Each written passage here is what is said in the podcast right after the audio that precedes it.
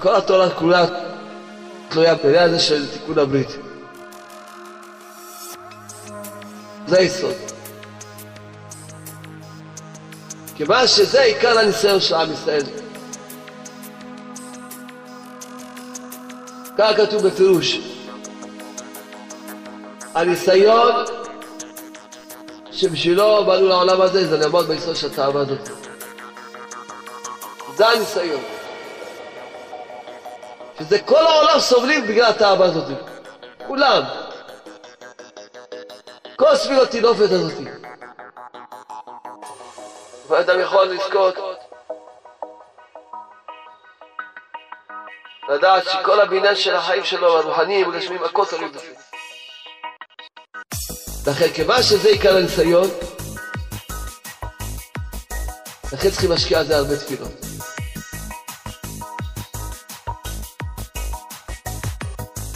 כיוון שזה הניסיון של הבן אדם יום-יום, וכתוב בגמרא הקדושה, לולא השם עוזרו, לא יכול לו, לכן כל יום לפעול את זה. כל יום.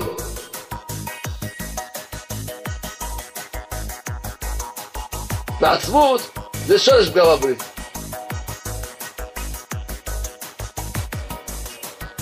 עיקר ההשתדלות זה תפילה. אדם צריך תמיד לזכור ששמירת העיניים זה לעצום את העיניים. ממש פשוט.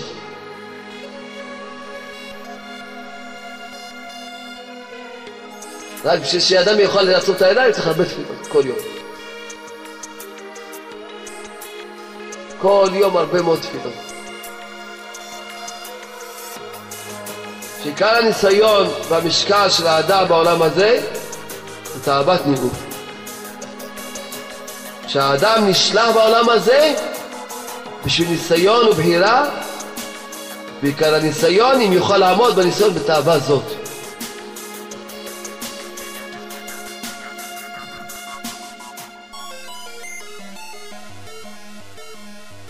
כל הערבובים שיש בעולם הזה, כל הבלבולים, הצרות, הכל סביב הדבר הזה. כל הבעיות של הפרנסה שיש בדור הזה, בבעלי חובות כולם, הכל נמשך מהתאווה הזאת, מהעוון הזה. אומר נתן, נמצא שעיקר הבחירה הוא בעיניים. גם נשים צריכות לשמור את העיניים שלהן. זה היסוד של כל העם ישראל. שהבעל כל רצונו לשמור את העיניים, והאישה כל רצונה לשמור את עצמה שאף אחד לא יסתכל עליה. זה עם ישראל, נשים תהיו כידו שלי. זה היופי של עם ישראל. ומה אנחנו שונים מגויים? ומה? כל הייחוד של עם ישראל זה בעניין הזה. כל אחד פה סובל וכל הבלבולים שיש בעולם, הכל בא מזה. בשביל החיבור עם אשתו צריך שיהיה שומר העיניים בתכלית השלמות.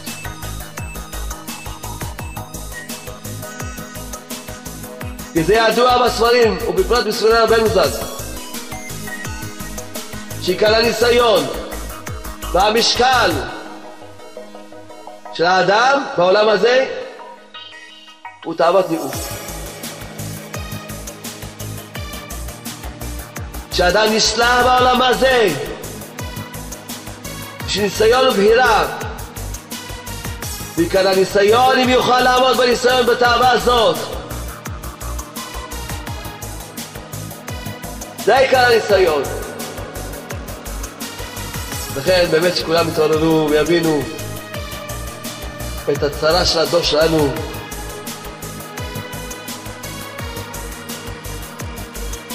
והשם שזוכה שהוא הולך בדרך התורה הקדושה מתקדש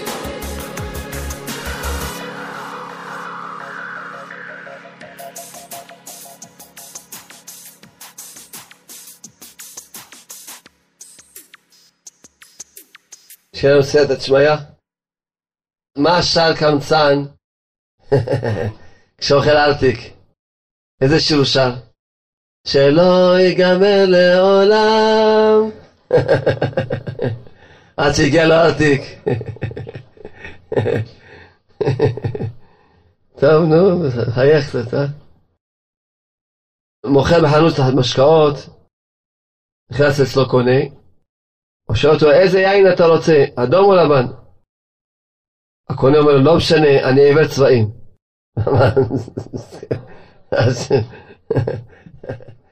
לא כל כך מצחיק, אבל יותר טוב מכלום, טוב. אה, יש לי בדיחה בשבילכם. איזה מורה לימד את התלמידים שלו דרך ארץ. אמר להם, חשוב מאוד בחיים לתת ולא לקבל. ככה מדריך אותם. צריכים לדעת שבחיים חשוב מאוד תמיד רק לתת, לא לקבל. אתה עומד, צועק איזה ילד, אבא כל הזמן צועק את זה. אבא שלי כל הזמן צועק את זה. שאל אותו המורה, מה אבא שלך עושה? הוא אומר, הוא אגרופן. חשוב לתת, לא לקבל. טוב, הנה צחקתם קצת. טוב, בעזרת השם, סייעתא דשמיא, בחסדי השם, רחמיו במרובים, שבוע הבא נזכה ויהיה ההילולה של שמואל הנביא. באיזה יום זה יצא? בעזרת השם זה יצא בכ"ח. יום רביעי זה יוצא, שזה יום שלישי בלילה. כ"ח באייר, זה היום ההילולה של, יש אומרים כ"ט, בכל אופן, שמואל הנביא, עליו השלום. אז השם נתן בליבי, טוב, נזכה, הקבר של שמואל הנביא פתוח 24 שעות, ושם פועלים ישועות באמת, שם באמת פועלים ישועות. אז אני, השם זיכה אותי קצת ככה, להכין קצת איזה חיוך מהזוהר הקדוש על יום ההילולה. אז נלמד קצת זוהר. תנו חיוך בינתיים. כן.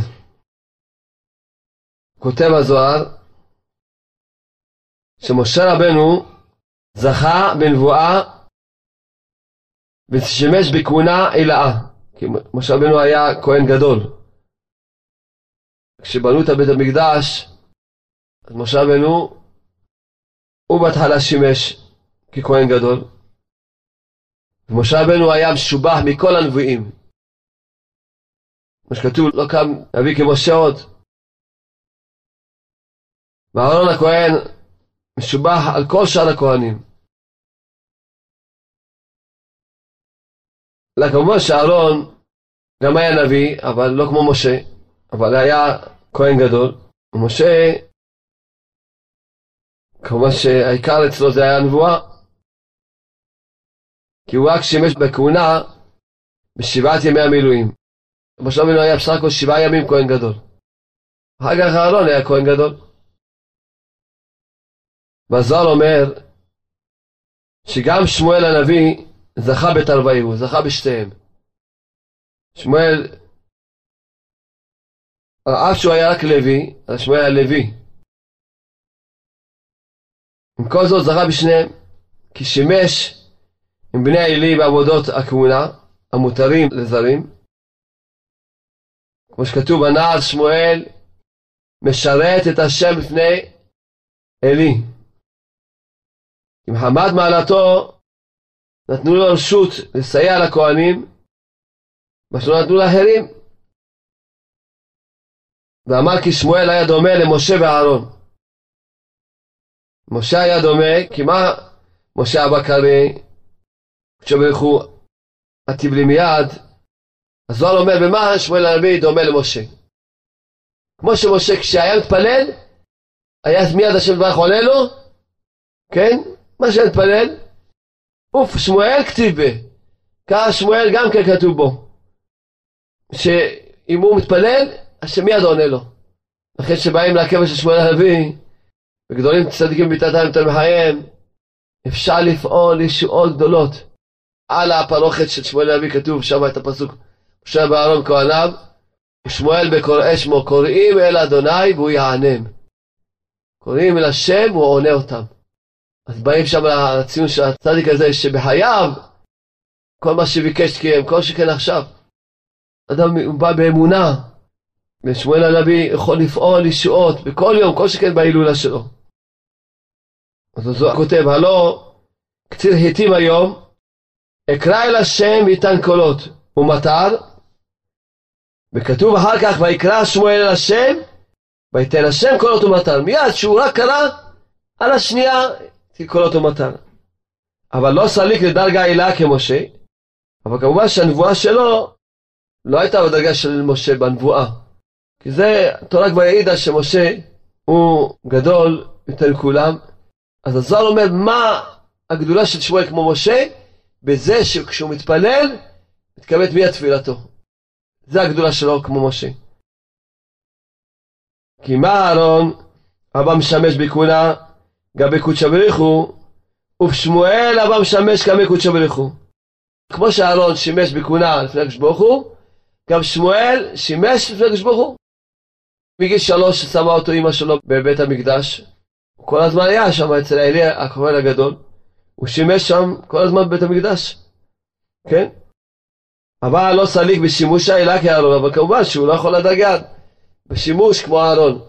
אז למעשה, הזוהר סידר לנו, כי תמיד אומרים ששמואל שקול כנגד משה ואהרון, והזוהר בא והסביר לנו, נכון, ששמואל שקול כנגד משה ואהרון, אבל הוא לא מגיע לדרגה של משה בנבואה, הוא לא מגיע לדרגה של אהרון בכהונה. אבל יש לו את שני הבחינות של שניהם, שגם הוא שימש את השם ברך בבית המקדש, וגם הוא היה נביא, ובמה כן הוא משתווה למשה? בעניין של התפילה, שכמו שהשם ברך היה מיד עונה למשה, ככה השם ברך עונה מיד לשמואל הנביא. אומר הזוהר, ומילה אחי הוא, העניין הוא ככה, כי תלת העינון דאבו נביאיהם מהמנם ושימשו בכהונה. שלושה היו שהם היו נביאים אמת ושימשו בכהונה. אחד זה משה רבנו, שהוא היה נביא וגם שימש בכהונה. אחד זה אהרון הכהן, שהוא גם היה נביא וגם שימש בכהונה. ואחד זה שמואל הנביא, שהוא היה נביא ושימש בכהונה.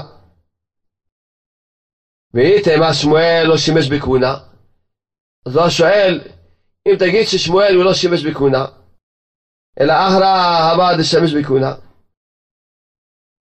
אלא מישהו אחר, אומנו זה ירמיהו, מי זה מישהו ששימש בכהונה זה ירמיהו, אם תגיד ככה, לאו הכי אומר הזוהר, לא ככה, דהה כתיב מן הכהנים אשר בענתות, לא כתיב ירמיהו הכהן, משמע כי מן הכהנים הבא, אבל לא שימש.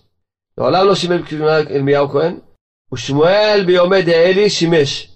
שמואל בימים שאלי הכהן היה כהן גדול, כן שימש בכהונה.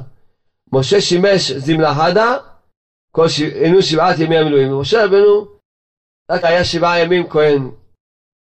ואמר עוד, כי שמואל זכה לנער. כן, הוא זכה על מדרגת נער. כמו שכתוב, הנער נער. שמה זה? זה מתאים לספירה של היום. שהוא מדרגה של היסוד. היום זה ספירה של היסוד. ושמואל משרת את פני השם נער הגור אפוד בד. ובגין דקיימה בהאי דרגה, ודאי הוא כמשה ואהרון. בגלל שהוא היה בדרגה הזאת, לכן הוא שקול כמשה ואהרון. מה דנתי להי נער? זכי בה. כי מי שנטל למדרגת נער, הוא זכה בה. זכי בעינון דרגין, אלא אין דקיימין בהו משה ואהרון.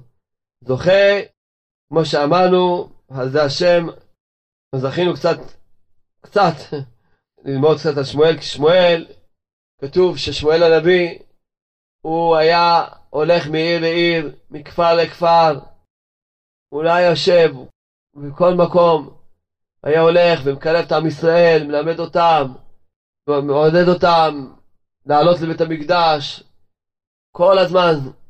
שמואל הנביא היה ממש מקצץ רגליו, וזה לא כמו היום, אז היה, הכל היה יותר קשה. גם היום זה לא קל לנסוע, אבל בכל אופן, אז הכל היה או ברגל או חמורים, מה היה? הוא היה מקצץ רגליו מעיר לעיר, מכפר לכפר, להחזיר את עם ישראל בתשובה, לקרב אותם. שמואל הנביא עליו השלום, זכותו יגן לנו כל ישראל, אמן. עכשיו, זכינו. חזקנו על שמואל הנביא. עכשיו נתחזק בעצמנו. טוב, סייעתא שמיא. כן. עכשיו אנחנו נמצאים בספירת היסוד. אולי לפני שנדבר על היסוד, רוצה עוד פעם לחזק את העניין הזה של להגיד קדיש בכוונה. שחז"ל לימדו אותנו שמי שאומר אמן יש מרבה בכל כוחו, אז קוראים לו גזר דין של 70 שנה. יש ספר קוראים לו כתר מלוכה, שם מובא משל להסביר את העניין הזה, איך אפשר מעשה אדם, בגלל שאמר אמן יש מרבה בכוונה, ויש לו גזר דין, בגלל שהוא עשה עבירות חמורות, מאוד חמורות, ויש עליו גזר דין, אז יקראו לו את הגזר דין? לכאורה, מה? כל אחד יכול להגיד, מה שהוא עשה עבירות, שיתנו לו עונש, ומה שהוא אמר בישמעאל, מה ייתנו לו שכר? כל אחד מה יכול להגיד? מה? זה בגלל שהוא אמר בישמעאל הבא, קחו את הגזר דין, יקראו אותו? לא של יום אחד, לא של שנה, של שבעים שנה. תאר לך מה זה. ראיתי משל יפה, משל ידוע, אבל בכל אופן, ממש לחזק את עצמנו עוד פעם. אדם מחפש לו עצות, להיות בריא, עצות, אה, למציאת זיווג, עצות, פרנסה טובה. ויש עליו אולי גזר דין, שאב שלום לא יהיה לו זיווג, או שלא יהיה לו פרנסה, או שאב שלום הוא יהיה חולה, או כל מיני גזר דין. חפש לו פטנטים, חפש לו סגולות, חפש לו איזה עצות, וכל יום הוא יכול להגיד בקלי קלות אמן אש ורבה, בכוונה, כמו שנסביר תכף עוד פעם. וזהו, ויזכה. ממש. כן. כי חז"ל אמרו שאפילו אדם יש לו שמץ אפיקורסות, ועבודה זרה נמחלים לו. כי בהכרזו אותו יחיה המלך, מתגלה עומק ליבו של האדם, שמכיר במלכותו של הקדוש ברוך הוא, וכל פנימיותו ורצונותיו מתמלאים בתשוקה עזה לגילוי כבוד השמיים. ואם כן חטאיו הם החיצוניים מכוח פזיזותו בלבד. זה שאומר המלך הבא, שאומר היא המלך בכל כוחו, זה מראה שזה הרצון שלו, כמו שתכף נסביר. אז אם כן, מה שהוא עושה טעויות, מסכן, בגלל הרוח שטות שלו, הרי אמרנו שכל אחד פה, מה הבעיה שלו? שאין לו מספיק שכל. מה חסר לנו כולנו פה? רק שכל. בשביל מה באים לשיעור? קבל שכל. למה אדם סובל? כי אין לו שכל. למה אדם יש לו צער? כי אין לו שכל. למה זה קשה לו? כי אין לו שכל. אם היה לו שכל, היה קל לו, היה רואה שהכל זה השם, הכל מהשם, הכל לטובה. הכל היה קל מה, אבל אין לו שכל. אז בגלל זה הוא חי קשה, וקשה לו בחיים. הכל בגלל שאין לו שכל. לאדם אין לו פרנסה, כי אין לו שכל. אם היה לו שכל, היה של עולם. השתבח שמך. נכון, אין לי פרנסה. למה? כי לא מגיע לי פרנסה. נכון, אין שום בעיה. לא נתת לי פרנסה, בצדק מוחלט. אבל, נו, בכל אופן, אני מאוד רוצה לזכות להיות איש כשר. מאוד רוצה להיות בעל תשובה, להיות באמת איש כשר. אבל צריך הרבה שנים עד שאדם נהיה איש כשר, עד שאדם עושה תשובה. זה לא יום-יומיים. כן? רב נתן פעם מתפלל כזו תפילה, אמר לחשבון, לא שלם. עד שאדם נהיה איש כשר לוקח הרבה שנים. בינתיים תן פרנסה. זאת אומרת, זה מה שאדם אומר לחשבון, תראה, לא מגיע לי פרנסה, כי אני חטאתי, אביתי פשעתי. וקלקלתי לעצמי את הפרנסה שלי. בסדר, אמת. אבל עד שאני אחזור בתשובה לוקח הרבה שנים. ואם לא יהיה פרנסה בכלל לא יכול לחזור בתשובה, כי אני אעסוק כל הזמן עם הבלבולים של הפרנסה. אז לכן בוא שלם, תן פרנסה, על החשבון. מתנת חינם תיתן. הוא בא אדם לפני השם, בוא שלם, תראה. כל אחד יספר השם את הסבל שלו, אני סובל כך וכך. ודאי אתה צדיק על כל הבא ודאי אין פה שום טעות במשפט, מידה כנגד מידה, ועוד ברחמים גדולים. ריבונו של עולם, אבל הכל בידיים שלך, הכל בידיים שלך. בידיים שלך שאני אחזור בתשובה, שאני אתקן מה שצריך לתקן. הכל בידיים שלך. אז תזכה אותי לחזור בתשובה, תזכה אותי לתקן מה שצריך לתקן. תזכה אותי להבין מה שאתה רוצה ממני. כשאדם יש לו שכל, יש לו אמונה, הכל קל לו, כי אם לא, אז הוא מאשים את עצמו, והוא מעציב את עצמו, ורודף את עצמו, או שמאשים מישהו אחר, או שהוא סתם ככה במחשבה שנו, מה יעשה? כל המצבים הקשים שיש לבן אדם, בגלל שאדם אין לו אמונה. אמונה פשוטה, שכל. שכל זה אמונה. אז אדם צריך לדבר עם השם, לבקש מהשם, תחם עליי, תעזור לי. וכל אחד יספר לשם מה שעובר עליו. וידע שבאמת אם הוא ידע שלא מבקשים ממנו כלום, רק שידע שיש השם בעולם. שהכל בידיים של השם. הכל הכל בידיים של השם, הכל. הכל, כי אדם חושב שמשהו בידיים שלו. כלום לא בידיים שלך, הכל בידיים של השם, א' עד ת'. גם התשובה שלך בידיים של הקדוש ברוך הוא. גם התיקון שלך בידיים של הקדוש ברוך הוא. גם כשתתפלל, אדם צריך להתבקש בקדוש ברוך הוא, שלום, זכה אותי להתפלל, ושאני אדע שאתה נתת לי להתפלל. זכה אותי לפעול ישועות, ושאני אדע שאתה נתת לי לפעול ישועות. זכה אותי בראש העולם להכניע את עצמי לפניך, כפי מה שאתה צריך שאני אכניע את עצמי, ושאני אדע שאתה נתת לי להכניע את עצמי לפניך. שאדם צריך שלא ייכנס לו פתאום מחשבה שהוא עשה משהו, או שבידיים שלו משהו. כל ביד השם, אין עוד ודו. זה האמונה, זה אין עוד ודו. אבל הקשה, אין עוד ודו, שידע שידע שהוא אפס, שהוא ידע שהוא לא עשה עד היום כלום, והוא לא עושה כלום, הוא לא יעשה כלום. הכל זה מעשה השם, ורק השם רחם עליו, בחר בו שדרכו יעבור הדבר הזה. סתם יהיה את המציאות הזאת, שיצא כבר מהדמיון שהוא עשה או עושה, אני, שיצא מהדמיון הזה. יצא מהשקר הזה. שיצא מהחושך הזה שנמצא בו. לא, לא עשיתי כלום. הכל מעשה השם.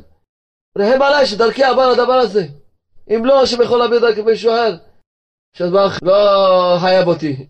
רחם עליי ונתן לי שדרכי יעבור. ולא עשיתי, ואני לא עושה, ואני לא אעשה, הכל מיד השם. אני לא צריך לדעת שאין לו שום כוח. כל הכוח שלו זה רק השם ברך. זה נקרא לבקש מהשם, זה נקרא שכל. זה נקרא שיש בשבילו שכל. מתחיל להיות את המציאות שבאמת אין עוד מלבדו. כל מה אין לו שכל, הוא חושב, לא, אני, אני, אני, וכל הזמן מתפוצץ לו הכל. עד שילמד שאין אני. אבל הוא מטומטם, לא לומד אף פעם. כמה שלא הולך לו עוד פעם, הוא מחליט לו, הפעם כן יהיה אני. הוא לא מתייאש מהגאווה שלו, הוא אומר, לא, חייב שיש איזה גאווה, חייב, הוא לא מתייאש. אולי עכשיו כן אני אצליח להוכיח את הגאווה שלי. נו, גמרנו, נו. תפסיק להיות מטומטם, יאללה, גמרנו, די. כמה אתה יכול להיות? אז אדם צריך ללמוד שכל, לבקש שייתן לו שכל. באמת, היה לי זוג שהגיעו עם בעיות של שלום בית. ראיתי שהבעל כעסן, חבל על הזמן. אז איך יהיה שלום בית עם כעסן? חבל על הזמן.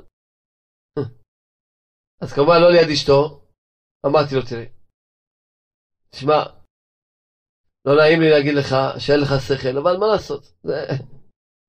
כתוב כעס והקסילים ינוח. אמר, כבוד הרב, תגיד לי מה לעשות. אמרתי לו, כל יום, רבע שעה, תבקש שיהיה לך שכל. הוננו מתך חוכמה מן המדעת, תחזור על זה עשרות פעמים. תן לי חוכמה מן המדעת, לדעת שהכל זה אתה, שכל מה שקורה זה ממך, שאני ידע שכל מה שעובר עליי זה הכל ממך, ושאני אדע שאם ככה נהיה הדבר, זה הכל ממך. אם אשתי אמרה ככה, זה אתה רוצה ככה. תבקש מהשם. אמונה, תבקש מהשם, דעת, חוכמה מן המדעת, רבע שעה. ובאמת נהיה ישועה. אומר לכם את האמת, לא האמנתי שזה יצליח. בן אדם כעסן, מה, כמה יכול האיש לסבול? כמה יכול לסבול? ודאי לא, לא תחזיק מעמד. אבל והשם עזר שהוא כן מתפלל על זה רבע שעה, והשם עוזר לו. ואני יודע שאפילו עשתה לו כמה תרגילים, הוא עמד בניסיון. עמד בניסיון. הוא התפלל שיהיה לו שכל. כל אחד מאיתנו, מה הבעיה שלו? מה חסר לו? שכל. כולנו, מה חסר לנו? רק שכל. אם דעת קנית, מה חסרת? ואם דעת חסרת, מה קנית?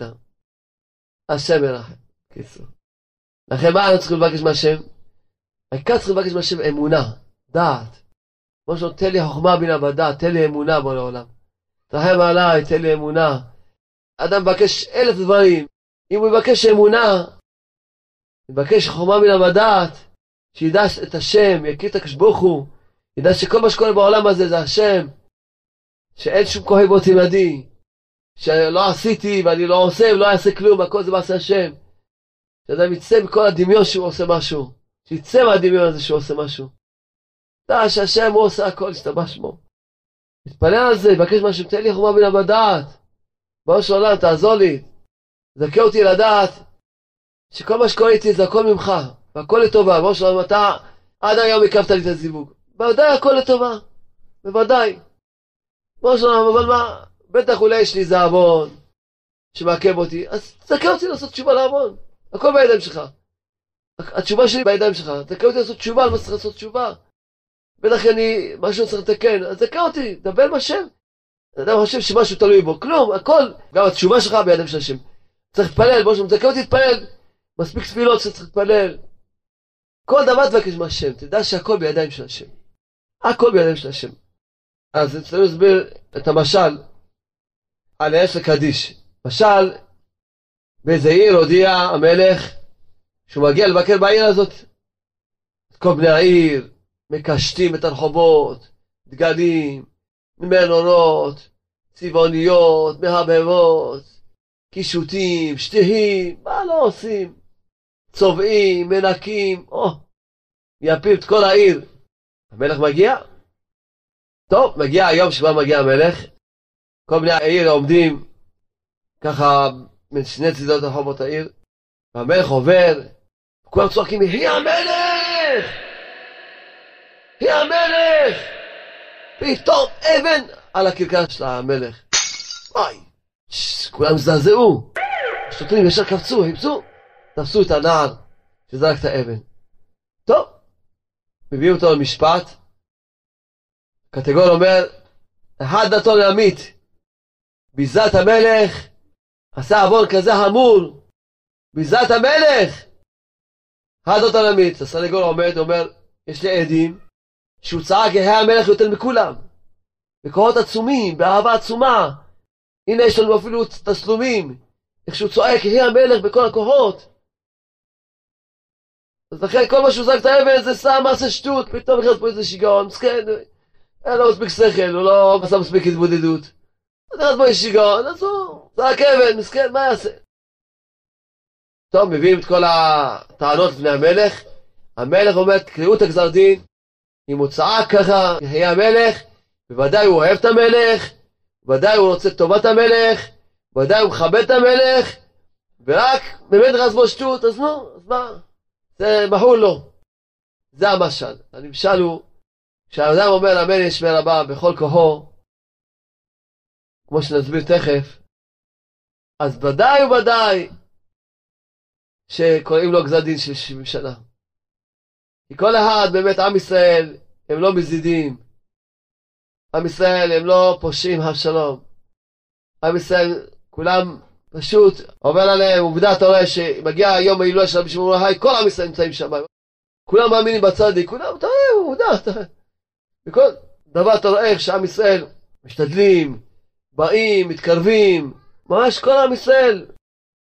אז מסכן, אז מה היהודי, יש לו רוח שטות, יש לו תאוות שמתגברות עליו, זה הכל כאן רוח שטות, הכל כאן רוח שטות.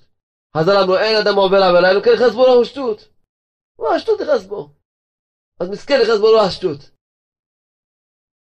אבל אם הוא צועק אמן יש מרבה בכל כוחו, אז קוראים לו כוח גזר דין. כי מה, זה סימן שכל מה שהוא, רוח שטות שנעשה, הוא ביזה את המלך בזה שהוא עשה את העבירה, זה לא המהות שלו. זה מסכן, נכנס בו רוח שטות, מה יעשה? המהות שלו, זה הנה עובדה, שהוא צועק יחי המלך.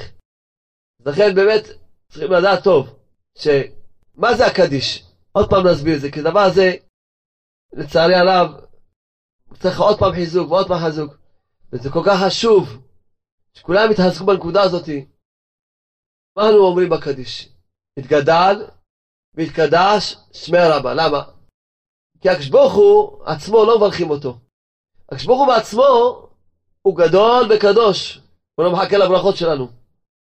רק אנחנו מברכים אותו, מברכים שהשם שלו, רק שמי, רק שמו של הקדוש הוא יהיה גדול וקדוש.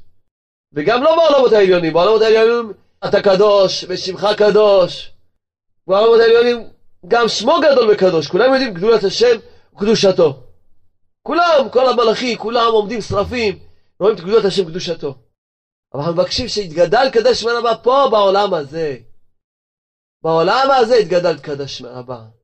ועל מה דיברה חירותי? פה, שפה בני העולם יתראו כמה השם גדול, כמה השם קדוש, והתרחקו מכל התאוות, מכל הדברים שלא מתאימים ליהודי.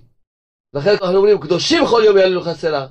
רק מי שזוכה להיות קדוש, אז מגיע לדרגה שיעלו את השם רק בלי הפסק. מה זה סלע? זה בלי ההפסק. כל הזמן אדם לא קדוש, אז פעם מהלל את השם, פעם לא מהלל את השם. אבל מי מהלל את השם סלע בלי הפסק? זה קדושים. אתה הקדוש, שמך הקדוש, קדושים כל יום יעלו לך סלע. למה? כי הם קדושים, אז הם מהללים את השם בלי הפסק. לכן, כל הבקשה שלנו, זה רק שיתגדל קדוש רבה, בעל מה דיברה אחיותה? בואו בעולם הזה. כי בעולמות העליונים יודעים את שמו, יודעים קדושתו וגדולתו. אבל שפה בני העולם ידעו את הגדולה של השם ברך, שהשם הוא גדול, הוא כל יכול, וכל אחד יכול לפנות אליו, לפעול ישועות, והוא קדוש, שכולנו צריכים להתרחק מכל התאוות שלא מתאימים לעם ישראל. קדוש, כל בנות ישראל צריכות ללכת בצניעות מוחלטת. לצערנו הרב, שישה החיילים התרסקו חתיכות חתיכות, אי אפשר לספור. עוד שישה חיילים, מה שקרה איתם. מזעזע. כולנו צריכים להתעורר בתשובה, כולנו. גמרנו. מה, הולכים לקנות חלב בסופר, נופל על התקרה. מה שם, מזעזע, רואים ימות המשיח הגיעו. ההוא הרב מספיד את הנפטרת, אחרי שעה עוד לא גמר להספיד, הוא נפטר הרב. מה, לא רואים שפה ימות המשיח? לא רואים שפה משהו מוזר? אנחנו צריכים להתעורר, להתעורר, כולנו צריכים להתעורר, אנשים צריכות ללכת בצניעות. הבהורות שילכו בצניעות מוחלטת, מוחלטת. ירחמו על עצמן, כי בהורה שלא הולכת בצניעות, היא פשוט מהללת כבודה. את כבודה היא מהללת. כי היא צריכה לדעת, יש רק בן אדם אחד שהוא שייך לה.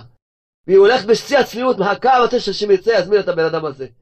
ואם היא נשואה כבר יש לה את הבן אדם, אז היא מחללת את כבודה וכבוד בעלה וכבוד כל משפחתה. כל כבוד האישה זה הצניעות שלה. זה כבוד האישה. כבוד האישה זה הצניעות שלה. תלך בצניעות, תכסה את עצמה וזהו. היא שייכת למישהו, צריך שמישהו אחר יסתכל עליה, או יימשך אליה או משהו, שתלך בשיא הצניעות. בשיא הפשטות זה הצניעות. זה הצלחת החיים שלה. וכל הצרות שלנו, לצערנו, שומעים כאלה פיגועים, כאלה צרות, ונשאר אדישים, לא נתעורר בתשובה, השם ולהם. וכולנו, כל אחד מאיתנו צריך להתעורר, להיות, להיות בעל תשובה. מה, זה מזעזע. זה מה שהגיעו עם מות המשיח. כאלה סיפורים מזעזעים כל הזמן, מה? שם אלוהים. אז אנחנו מבקשים, מה אנחנו אומרים, שיתגדל קדש שמו, שהשם ברך פה, בעולם הזה. ועל מה דיבר חירותי? זה בעולם שברך כרצונו פה, פה. וימליך מלכותי. כי אם אנחנו נזכה שכל צוננו יהיה רק שיתגדל שמו, אז ימליך מלכותי. מיד יתגלה מלכות השם.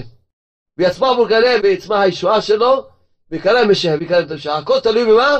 ויתגדל קדש שמי רבה, בזה תלוי הכל. כי זה תוצאות. שימליך מלכותי זה תוצאה. זה לא ברכה, זה תוצאה. ויצמח מולגלה זה תוצאה. ויקרא משיח זה תוצאה. של מה? שאם נזכה שיתגדל קדש שמי רבה. וזה תלוי, מאיפה בעל מה דיבר חירותי? אם נזכה שכל רצון העולם, עם ישראל, יהיה שיתגדל קדש שמו, אז מילא כבר הכל יסתדר, כל הגאולה תהיה. ימליך מלכותי, ימליך את המלכות שלו, ויצמח פורקנה, ויקרא משיח, הכל, זה תוצאות כבר. זה לא שאנחנו מברכים שיקרא משיח, בכלל לא. זה כבר מילא, זה תוצאה. אז זה כבר יהיה, אם אנחנו נזכה שיתגדל קדש שמו, זהו. וכל קדיש זה ברכה נפלאה לכל עם ישראל, אנחנו אומרים בחיי חון, של האנשים שנמצאים בבית כנסת, או ביום יכול, שזה יקרה בחיים שלכם, בימים שלכם, בחיי דכל בית ישראל. כל קדיש קדיש זה ברכה נפלאה לכל עם ישראל. שכולם ישארו חיים עד שיראו את גדולת השם, קדושתו, ותגלה מלכותו. כל עם ישראל, מברכים את כל עם ישראל שישארו חיים. בחיי כל בית ישראל, בעגלה, מה זה בעגלה? זה במהירות, בזמן קריב, בזמן קרוב, ואמרו אמן, ואז כולם עונים, אמן, יש מעל הבא, מה זה יש מעל הבא? יש, שיהיה רצון, שיהיה רצון, אתה מכוון, שיהיה רצון, ששמו הגדול, שמי הרבה זה שמו הגדול, ששמו הגדול כבר, באמת, שמו הגדול, כולם נכיר את הקדוש ברוך הוא, יהיה רצון שכולנו נכיר את הקדוש ברוך הוא, כולנו נדע את הקדוש ברוך הוא, בשמי רבה, שמו הגדול, לעלם על מעלמיה יתברך, וישתבח, יתפאר, ויתרומם, ויתנשא, ויתהדר, תעלה ותעלה שמי קודשי מלכו שנזכה, ושמו של ברוך הוא יתגדל, ויתקדש, הכל שיהיה, ויתפאר והכל. נזכה רק לפאר אותו, לשבח אותו. כולנו צריכים לדעת שאומרים אמש ברבה בכל הכוחות. אז אדם באותו רגע כתוב בזוהר הקדוש איזה נחת רואה יש לקדוש ברוך הוא ואיך מתגלה כבודו לכן זה יכול לעלות את המת פי שבעה מדורי גנון לגן עדן שאדם אומר קדיש אז לכן מאוד חשוב מה שתחזק תמיד בעניין של אמירת הקדיש לענות בכוונה לא למהר. שאלתי את הרב יעקב מוספי עליו שלום שהיה הבדין של העדה הספרדית החרדית אז אמרתי לו אם אני עולה אמן לשמר בה לאט לאט, אז הם גומרים את הקדיש. אומר שיגמרו את הקדיש, שיגמרו גם את השמונה עשרה, לא מעניין אותך, אתה תענה אמן, לא מעניין אותך. אתה תאמן, יש בעלמה, תתרכז. תענה את בעלמה. לא מעניין אותך, יגמרו את הקדיש, שיגמרו גם לא את הקדיש, שיגמרו גם את התפילה גם שיגמרו, מה אכפת לך? לא צריך לענות להם, לא, לא צריך להקשיב להם יותר. הגעת לאמן שבעלמה, תגיד מילה מילה. יהי, יהי רצון, תחשוב על כל מילה. שמי, רבה, שמו הגדול. שנזכה ששמו הגדול ישגור בפינו, שנכיר את הקדוש ברוך הוא, מבורך, שכל הזמן יבורך לעולם ולמאה, יתברך, ככה אני מכוון.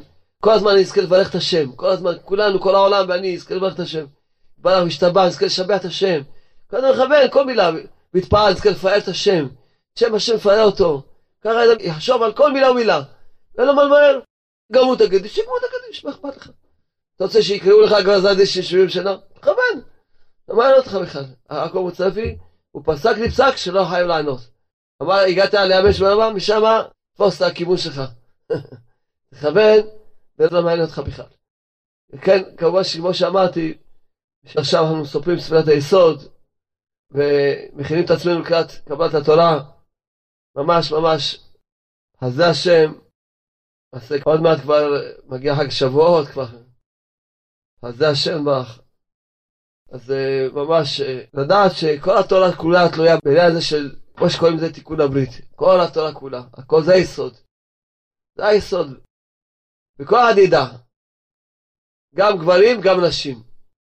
כיוון שזה עיקר הניסיון של עם ישראל. כך כתוב בפירוש, הניסיון שבשבילו באנו לעולם הזה זה לעמוד ביסוד של התאווה הזאת. זה הניסיון. שזה כל העולם סובלים בגלל התאווה הזאת. כולם. כל סביב הטינופת הזאת. כל העולם סובלים סביב הטינופת הזאת. כל העולם. אתה רואה, כל דבר אתה רואה סביב הדבר הזה. זה עשה ככה, זה ככה, זאתי, זה הסתכל, זה, כל הזמן סביב כל הדבר הזה. כל העולם סביב הדבר הזה. כל העולם סובלים. ואדם יכול לזכות, לדעת שכל הבניין של החיים שלו, הרוחניים, הגשמיים, הכל תלוי בזה. לכן, כיוון שזה עיקר הניסיון, לכן צריכים להשקיע על זה הרבה תפילות. אל תרמו את עצמכם. תאמינו לי מניסיון שלי אישי, כל השנים הקודמות, ראיתי בחוש, שאם לא מתפללים על הדברים האלה יום-יום, לא עומדים בהם. יום-יום. כיוון שזה הניסיון של הבן אדם יום-יום, וכתוב בגמרא הקדושה, לולא השם עוזרו, לא יכול לו, לכן כל יום צריכים להתפלל על זה. כל יום. ומי שמתפלל על זה כל יום, הוא לא יכול לעמוד בניסיונות האלה. חבל על הזמן, כי הבן אדם, הוא סותר את עצמו מיני ובה. מצד אחד, יש לו צער שהוא עובר עבירות, מצד אחד. מצד שני, הוא יודע שכל התיקון שלו זה תלוי בדבר הזה. מצד שלישי, הוא לא עושה שום השתדלות. מה ההשתדלות שלו? רק להיות בעצמות כל הזמן. זה ההשתדלות שלו. כל הזמן עצוב, שהוא לא שומר, שהוא פוגם, זה ההשתדלות שלו. ועצמות זה שורש פגם הברית. עצמות. רבנו אומר שעיקר לשכחת הנאה זה עצמות. עיקר ההשתדלות זה תפילה. אתה צריך לדעת שזה הניסיון שלך, ועל זה אתה צריך להתפלל יום יום, יום יום, בפשיטות תמימות. בוא שלא תחם עליי, יש ניסיון בעולם הזה, מזכה אותי בראש עולם. אדם צריך תמיד לזכור ששמירת העיניים זה לעצום את העיניים. פשוט עוצמים את העיניים עם שמונות. פתוחים כל השמונות. מאוד פשוט. ממש פשוט. רק בשביל שאדם יכול לעצום את העיניים צריך הרבה תפילות כל יום. כל יום הרבה מאוד תפילות. כל יום הרבה מאוד תפילות. ממש ממש. כל יום תחנף לבורא העולם, תחם עליי, תחם עליי. מה, באת לעולם הזה להסתכל על מישהי שלא שייך לך? מה זה שייך לך? מה זה שייך לך? כמו שאמרנו לי, כל אישה צריכה להיות צנועה עד שיבוא הבן זוג שלה, כל גבר צריך להיות צנוע עד שיבוא בת זוג שלו. ואם הוא נשוי, גמרנו, יש לו בת זוג, גמרנו. אז מכיוון שיש, ברוך השם, ניסיונות לא קלים בדור שלנו, אז אדם צריך להתפלל על זה יום-יום, פשוט. פשוט נפתר לי פה לקוטי הלכות בהשגחה פרטית. למרות שחשבתי ללמוד לקוטי הלכות האלה, שמיים ככה נפתר לי. נקרא עוד פעם את הקטע הקטנצ'יק הזה. לא נקרא את כל המאמר, כי זה ידוע בספרים. בפרט בסבירה רבנו מוזל. שעיקר הניסיון והמשקל של האדם בעולם הזה הוא תאוות ניאוף. שהאדם נשלח בעולם הזה בשביל ניסיון ובחירה, בעיקר הניסיון אם יוכל לעמוד בניסיון בתאווה זאת. הלשון של רב נתן ברורה מאוד, לא צריכה שום הסבר, רק לקרוא אותה בפשטות ולהקשיב. פשוט. מסביר לך שזה העיקר הניסיון של כל אחד ואחד פה. גם לאנשים, בבחינות שלהם שילכו בצניעות, לא סתם צניעות, רק שילכו צניעות. גם לא יתבלטו ולא ידברו ולא... שיתפסו את הפינה שלהם. כל בחורה ואישה שתשמע צניעות בגדרי הצניעות, כל אחד. דעת לא רוצה אחד יסתכל עליה. יש לה את הבעל שלה, ואם לא, מחכה לבעל שלה, וזהו זה. לא רוצה שאף אחד אחר שיסתכל עליה. היא לא צריכה את ההסתכלות שלו, אף אחד אחר בעולם. לא צריכה שאף אחד יסתכל עליה. זה רק יזיק לך. אם בחורה הייתה יודעת, או כל שכן אישה, מה מזיק לה שמישהו מסתכל עליה ומסתכל עליה בתאווה, הייתה לא יוצאת מהבית בכלל. מזיק לה מאוד מאוד. מאוד מזיק לך. אז למה לך? למה לך כל זה? מה, את נהנית שכביכול מישהו מסתכל עלייך? את רוצה לרמות עצמך, מה זה נותן לך משהו? סתם דמיונות. את צריכה לרצות שרק בעלך יסתכל עלייך. אם אישה תלך בצניעות כזאת, שרק בעלה יסתכל עליה, בוודאי יהיה לה חתן טוב ובעל טוב ושלום בית. ואם גבר ירצה, שהוא לא רוצה להסתכל שום אישה, רק על אשתו, אז ודאי ודאי שיהיה לו שלום בית. זה כל העולם, בשביל זה אמרתי לכם, כל העולם מסובך בגלל התאווה הטיפשית הזאת. כל העולם מסובך. כל העולם, וזה נתן כותב פה.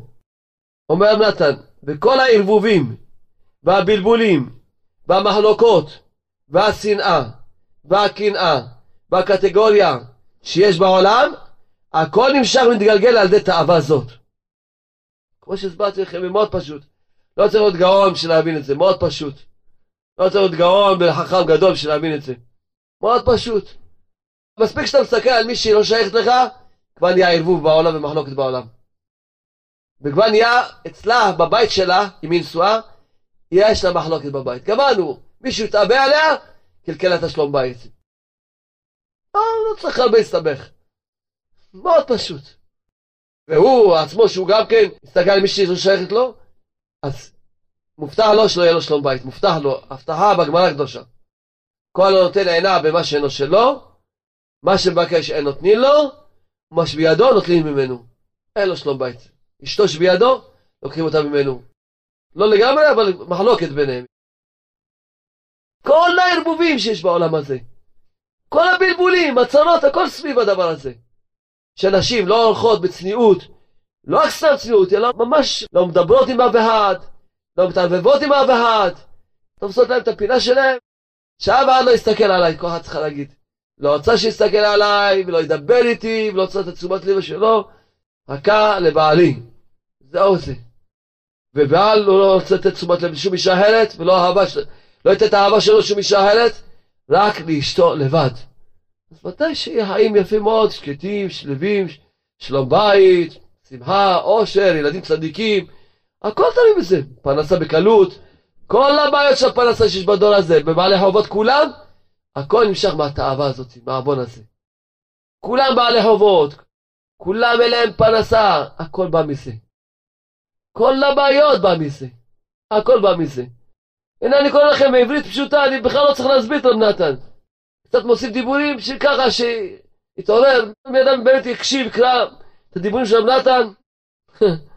אומר, בכל המידות רעות, בכל הדעות אפיקורסים, והכופרים והטועים שנעקרו מהשם ברק לגמרי, הכל נמשך על ידי זאת הטבע. אומר, עוד פעם, תקשיבו טוב, כל המידות רעות שיש לבן אדם. כל המידות רעות שיש לבן אדם, כן? וגם הוא אומר שכל הדעות האפיקורסים, כל הכופרים, הכופרים והטועים, נעקרו מהשם ברק ברוב שהם כופרים לגמרי, הכל נמשך על ידי זאת התאווה. ואפילו הקטגוריה שבין התלמידי החכמים ובין הצדיקים השלמים, אפילו המחלוקת שבין התלמידי החכמים ובין הצדיקים השלמים, ובפרט עכשיו בדורות הללו, שהסמ"ם ערבב את העולם מאוד מאוד, בלי שיעור וערך, והכניס אפיקורסית גדול בעולם, מה שלא היה כזאת מימות עולם, ואפילו בין בני ישראל הפשוטים, הכשרים קצת, ורוצים להילך בדרכי החסידים, הכניס ערבוביה ובלבול גדול ומחלוקת עצום, עד שאין אחד יודע היכן האמת, כמפורסם כל זה. בכל אלו הצרות במחלוקת ובלבול הדעת שאין יודעין היכן האמת, הם הם הבליה של משיח. אשר כל קדמוננו רז"ל, אבותינו זכרנו לברכה, היו מתייראים, מתפחדים מאוד מזה. כי אין צרה גדולה מהצרות שיש עתה בדורותינו באמות הרבים, שהאמת נעלם ונסתר מאוד באמות הרבים, וכל זה נמשך רק מפגם תאוות ניאוף. מתפשט עכשיו בעולם ביותר, ומה נגיד עכשיו, זה מה אתה כותב לפני 180 שנה, אני חושב שכותב את זה, בערך. מה נגיד עכשיו? מה נגיד עכשיו? אם רב נתן, ודאי הוא רב רוח הקודש, אבל אם היה רואה במציאות מה שקורה בדור שלנו, אז היה כותב לקוטי הלכות מהכרכים, רק על הנקודה הזאת. מהכרכים, רק על הדבר הזה. היה כותב, ועכשיו מה שהאינטרנט, והטלוויזיות, והווידאו, והגיהנום, והעיתונים, ופרסומי העיתונים, ופרסומים ברחובות, וכולי וכולי. והכבלים, והכלבים, ואני יודע מה, מה נדבר, מה נדבר, אני לא בקיא בכל הגיהנום שיש בעולם הזה, רק קצת מה שמעתי. מודה לקדוש ברוך הוא, רחם עליי שברוך השם שלא התלכלכתי בכל הלכלוך הזה. ואפילו הרוצים להתנהג בדרך החסידים אינם נקיים מתאווה זאת. וקצתם הם בעלי עבירות ממש, רחמן אצלם. ואינם מסתכלים על עצמם, ליפול על פניהם ארצה. אז רב נתן קופץ את כל הקטע למרות שכל מילה פה חשובה מאוד. אומר רב נתן נמצא שעיקר הבחירה הוא בעיניים. עיקר הבחינה הוא בעיניים. גם נשים צריכות לשמור את העיניים שלהן. שלא יהיה להם שום רצון שמישהו יסתכל עליהן. כל אחד צריכה להתפלל השם יומם ולילה כל אחת מבנות ישראל שתזכה לא תרצה ששום אחד יסתכל עליה. כל שכן שאף אחד לא ייכשל בה, לא יהרר אחריה. כל שכן שאף אחד לא יתאווה אליה, ולא יחמוד אותה. כל אחד צריך להתפלל על זה יומם ולילה. ושרק רוצה שיהיה לה בעל אחד שבאמת יאהב אותה כמו שצריך. וייתן לה את כל התשומת לב שהיא צריכה. והיא לא צריכה יותר מזה כלום. כי כל התשומת לב מכולם, זה רק הורס אותה. כי זה לא מונע אותה מהתשומת לב שהיא צריכה לקבל בעלה, כי זה מידה כנגד מידה. התוצאה שמישהו אחר יתן את תשומת לב, אז זה יפחית מהתשומת לב שצריכה לקבל מבעלך, וכשאישה לא מקבלת תשומת לב מבעלה, היא למעשה מתה חיה. מתה חיה. לא פחות ולא יותר, היא מתה חיה. פשוט מאוד, מאוד פשוט. היא מתה חיה. בהשגחה פרטית, שמתי פה את הדפים האלה פה בכיס שלי. השגחה פרטית. אז זה השם. כותב החזון איש עליו השלום על הפסוק כי קח איש אישה חדשה לא יצא בצבא ולא יעבור עליו לכל דבר. נקי יהיה בביתו שנה אחת ושימח את אשתו אשר לקח כל זה פסוק בתורה בחומש בפרשת כי תצא. אומר החזון איש, ושימח את אשתו.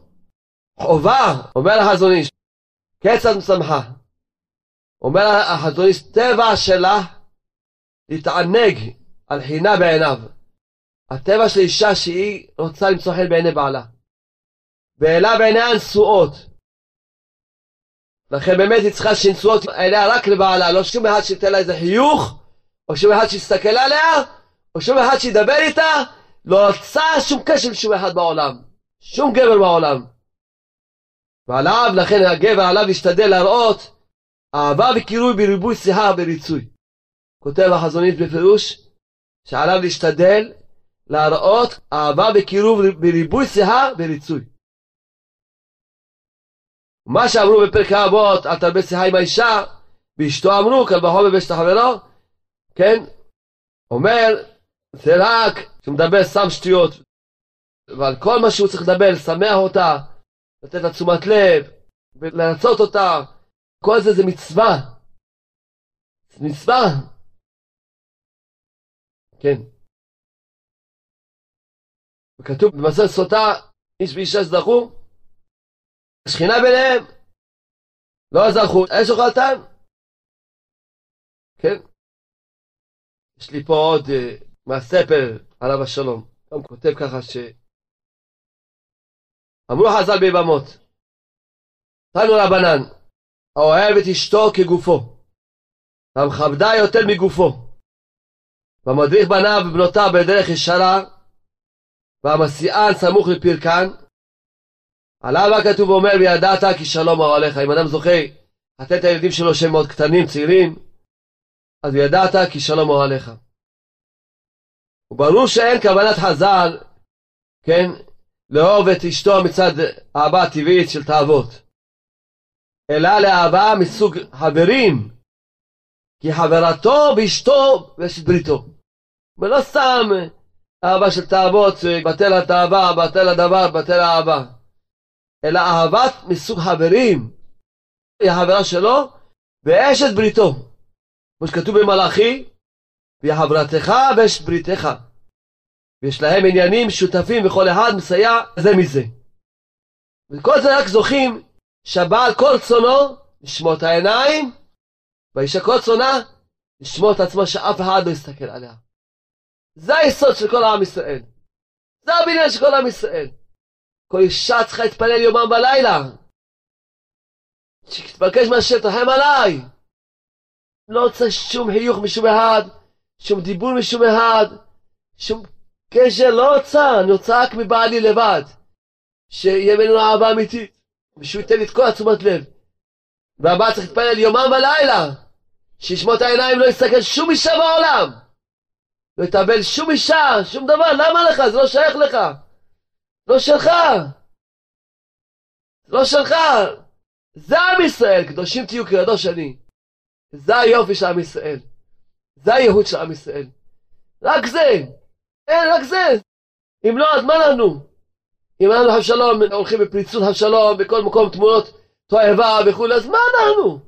ומה אנחנו שונים מגויים? ומה חב שלום? ומה? כל הייחוד של עם ישראל זה בעניין הזה. עוד פעם קורא לכם, ועוד פעם מסביר לכם. כל אחד פה סובל, וכל הבלבולים שיש בעולם, הכל בא מזה. שהגברים לא יודעים להיות חזקים, להתפלל על זה יומם ולילה. לשמור את העיניים שלהם, כל ידע, אני לא רוצה, אם אני בהור, אני מחכה שתבוא הכלה שלי, לא רוצה להיות שום אישה אחרת. ואם אני נשוי פשיטה, כבר יש לי את אשתי. לא רוצה לתת את האהבה שלי לשום אישה. לא רוצה את הלב שלי לתת לשום אישה. התאבות, לא אתה מטבל למי? כל החלק של האהבה שלך אתה נותן. וזה מזיק. את צריכה לדעת טוב, עוד פעם מזכיר לך, כל בחורה ואישה, כל שכן אישה. כשמסתכלים עלייך, מתאבים עלייך, זה מזיק לך לחיים שלך. מזיק לך בגדול, בגדול, בגדול. זה הולך לך את השלום בית, החיבור שלך בינך ובין בעלך. והוא ודאי שמי שבוגד, ודאי שהוא אין לו שום קשר עם אשתו, שום חיבור עם אשתו אין לו, כי לא שייך שיהיה לו חיבור עם אשתו שהוא מחבר מחובר עם כל האנשים שברחוב. כשיהיה לו חיבור עם אשתו צריך שיהיה שומר עיניים בתכלית השלמות. ועל זה צריכים לדעת, עוד פעם אני מזכיר לכם, וקראתי לכם עכשיו פה לקוטי הלכות. שזה עיקר ניסיון, עוד פעם נקרא את השורות האלה. כי זה ידוע בספרים, ובפרט בספרי רבנו ז"ל, שעיקר הניסיון והמשקל ששוקרים את הבן אדם כמה הוא שווה של האדם בעולם הזה הוא תאוות ניאוף. כשאדם נשלח בעולם הזה בשביל ניסיון ובחירה ועיקר הניסיון אם יוכל לעמוד בניסיון בתאווה הזאת. זה עיקר הניסיון. לכן כל היה צריך לדעת, אם הוא לא יתפלל על זה יום יום באריכות, הוא לא יכול לעמוד בניסיון. כי זה עיקר הניסיון, וזה עיקר היצרה, ואם לא יתפלל על זה יום יום, הוא לא יכול לעמוד בניסיון הזה. אל תרמו את עצמכם. מסכנים כל אחינו, אנחנו אין לנו מושג חילונים, דתיים, זה מושגים לא נכונים, כי כולם יהודים. אבל במושג שנבין, אחינו שעדיין חוקים תורה ומצוות שקוראים להם חילונים, כמה הם סובלים בגלל הדבר הזה. סבל נורא, אין להם טיפת שמחת חיים. הכל בשביל התאווה המטונפת הזאתי. הוא הלך עם אשתי, הוא עזב לי את הבית, הוא כל הזמן בוא תהיה להם מסכנות. הוא עזב את הבית, נו, מה התוצאה? הכל מידה כנגד מידה. את גם גרמת להרבה בתים שיהרסו. את גם גרמת, מה את חושבת? השם צדיק וישר. סתם הוא עזב את הבית, גם בגללך הרבה אנשים עזבו את הבית שלהם. שהתאהבו אלייך והלכת בפריצות. הכל מידה כנגד מידה. אין איסורים לא עוון. אין פה שום הפקרות. אין פה טעויות בהשגחה של הקדוש ברוך הוא. אין שום טעויות. הכל אמת. הוא ברא לך מהבית, גם מברכת הרבה אנשים בבית שלהם בגלל הפגמים שלך שאת הטעית אותם ונתת להם לטור אחרייך ולפגום אחרייך ותעבוד לך. אישה צריכה לדעת שהגברים הם חולי נפש. מה לעשות? מה אפשר לעשות? כולם משוגעים, הוא רואה איזה חתיכת זה, משתגע, מה לעשות? מה לעשות, מה לעשות? מה לעשות? פנו עלינו, כל הזמן על שלנו רפואת הנפש. חולים, חולי נפש. אדם בריא בנפש? לא היה איזה חתיכת בגד, הוא משתגע? לא חולה נפש? חולה נפש, מה לעשות? והיא צריכה לדעת שכל הגמרים משוגעים, מה לעשות? בלשון עדינה ונקייה, מה לעשות? מה לעשות? מה אפשר לעשות? ולכן היא צריכה לדעת שהיא לא תחשוב, היא באמת אין לה כוונות, אבל הוא כולו כוונות. איזה כוונות? כוונות של טינופת. כולו כוונות וכולו תאוות. לכן היא צריכה לשמור את עצמה. שלא יתאבו אליה, אל תדבר איתי שום עסקים. היום בא אליי יהודי, שרחמנא ליצלן מסכן, הוא עובד בעירייה, והוא נכשל עם הפקידה שלו, כן, והיא הלכה והתלוננה עליו, ויש כאלה איסור חמוש המעביד, כי הוא הבעל הבית שלה, וזה, וכמובן הגיע לו צרות. אז כמובן, ברוך השם, השם זיכה אותנו, הוא קיבל עצמו תשובה, עשה תשובה, ממש עשה תשובה. הוא עשה תשובה, היא בעצמה ביטלה את כל התלונות שהיה עליו, בלי שידבר איתה, הוא רק עשה תשובה. וכמובן, הוא בא שייתן לו פסק אחרון שיעזוב את העבודה, כי הוא, זהו. הוא עשה תשובה, לא רצה לעבוד עם נשים, וזהו. אז כמובן שאמרתי לו, ודאי שאתה צריך לעזוב את העבודה, פשיטה. כי אנשים חושבים, לא, פרנסה. אז מה, בשביל פרנסה מותר לעבור עבירות? אם אחד יגיד לך, תשמע, תגנוב פעם אחת, פעם אחת תגנוב. ויהיה לך פרנסה לחיות, לשבת ללמוד תורה. מותר לעשות את זה? בטח שאסור. לא תגנוב, זה עשת הדיברות. אז נגיד, אדם יגנוב, אולי פעם אחת במשך החיים שלו, יקנוב איזה סכום, ויהיה יושב ללמוד תורה כל החיים שלו. נניח, חס שלום שיהיה דבר כזה, חס שלום. אבל אבל אבל לא תגנוב פעם אחת. כשאדם הולך, עובד עם נשים, עובד כל יום, מאות פעמים, לא אלפי פעמים של עשרת הדיברות. עובר לא תחמוד אשת רעך, הלא תנאף, לא תטור על בבכם על עיניכם. אז לא, זה מותר, הוא אומר בשביל פרנסה. בשביל פרנסה מותר לעבור עבירות? עשרת הדיברות ועבירות חמורות בשביל פרנסה? אז בשביל פרנסה גם תגנוב. מה ההבדל? לא תגנוב, גם כתוב בעשרת הדיברות. לא תנאף, לא תחמוד אשת רעך, גם כתוב בעשרת הדיברות. גם זה לאו וזה לאו. וזה ספק אם תגנוב פעם אחת בכל החיים שלך. וזה אתה עובר כל עשר פעמים, שאף אחד לא יקע מהדיבור שלי ויגיד שמותר לגנוב. שאף אחד לא ילמד פה, יגיד שלום אמרו שם צריכים לגנוב. אני מקווה שפה כולם נורמליים, ואף אחד לא ילך לגנוב ויגיד שם, יש לי ברוך השם, קלטת, שלום אמרו שם צריך לגנוב. אנחנו מסבירים לבן אדם, למה מזה אתה מזדעזע? לגנוב? מה לגנוב? לעבוד את הדיברות? ולמה לא תעמוד אשתך, לא תעמוד מזדעזע? כי החלטת שזה לא עוון. אתה החלטת שזה לא עוון, אז אמנם כתוב בתורה, אבל אתה יש לך תורה של עצמך, שזה לא עוון. לחמוד אשת רעך, זה לא עוון. לנעוף זה לא עוון. עיקר הניאוף זה בעיניים. עיקר הניאוף זה בעיניים. מי שחושב ניאוף זה לגוע באישה, מה פתאום? עיקר כתוב ברמב"ם, כתוב כתב מרן בפירוש, עיקר הניאוף זה בעיניים. עיקר הניאוף זה בעיניים. אתה נואף בעיניים, זה אתה אומר לא תנאף. פשוט מאוד פשוט. אז למה זה מזעזע אותך לא תגנוב? אתה לא תגיד אני בשביל פרנסה יגנוב, כל אחד יגיד לא, מה פתאום, אסור לגנוב. אה, ובשביל פרנסה מותר לנעוף? ולעבור לא תחמוד אשתריך, ולא תטורו וכולי. וכל העבירות, יש עשרות עשרות עבירות, תעבור כל יום, בעשרות פעמים, אולי מאות פעמים, אולי אלפי פעמים ביום. זה מותר, כן? בשביל פרנסה מותר? אז לכן באמת שכולם יתעוררו ויבינו את הצרה של הדור שלנו, והשם מי שזוכה, שהוא הולך בדרך התורה הקדושה, ומתקדש. אני זכיתי לשמש שני צדיקים גדולים מאוד בדור הקודם, עליהם השלום שניהם נפטרו. אחד קראו לו רב יעקב מוצפי עליו שלום, אחד קראו לו רב יצחק בנדר. והיהודים האלה, כשהיו זקנים כבר, הם היו הולכים לקנות את כל הקניות לבד. והיה לי פלא, למה שאנשים שלהם לא ילכו לקנות? אז שאלתי, אמרו שהיה פעם מנהג בירושלים שנשים לא יצאו בכלל, רק גברים יצאו לקניות. בכלל לא ראו נשים ברחובות. מתי נזכה שזה יחזור? לכן הם נשארו, הנשים שלהם לא יוצאות מהבית, והם היו הולכים לקנות, וזקנים. שהיו כבר זקנים, בגיל 70, 80 הלכו, לא, האנשים שלהם לא יצאו החוצה. יהיה רצון שנזכה, כולנו. אז זה השם. כל עם ישראל, לחזור בתשובה שלמה. תשובה שלמה באמת. ממש תשובה שלמה, קדושת הברית, שאנשים ילכו בצניעות, הבחורות ילכו בצניעות. אל תחשבי שאת מושכת מישהו. בוא, בוא עליק. השם ברוך יצטרך לברוא גיהנום חדש בשבילך. בחורה שמכשילה גברים, הקדוש ברוך הוא יצטרך לברות, כי הגיהנום שכבר יש לו לא יספיק לה. לא יספיק לה הגיהנום, אני לא מגזים. וגם כל גבר שלא שומע את העיניים שלו גם כן, שידע שהגיהנום שעובר פה בעולם הזה, רק יגיד לו מה שעוד מחכה לו.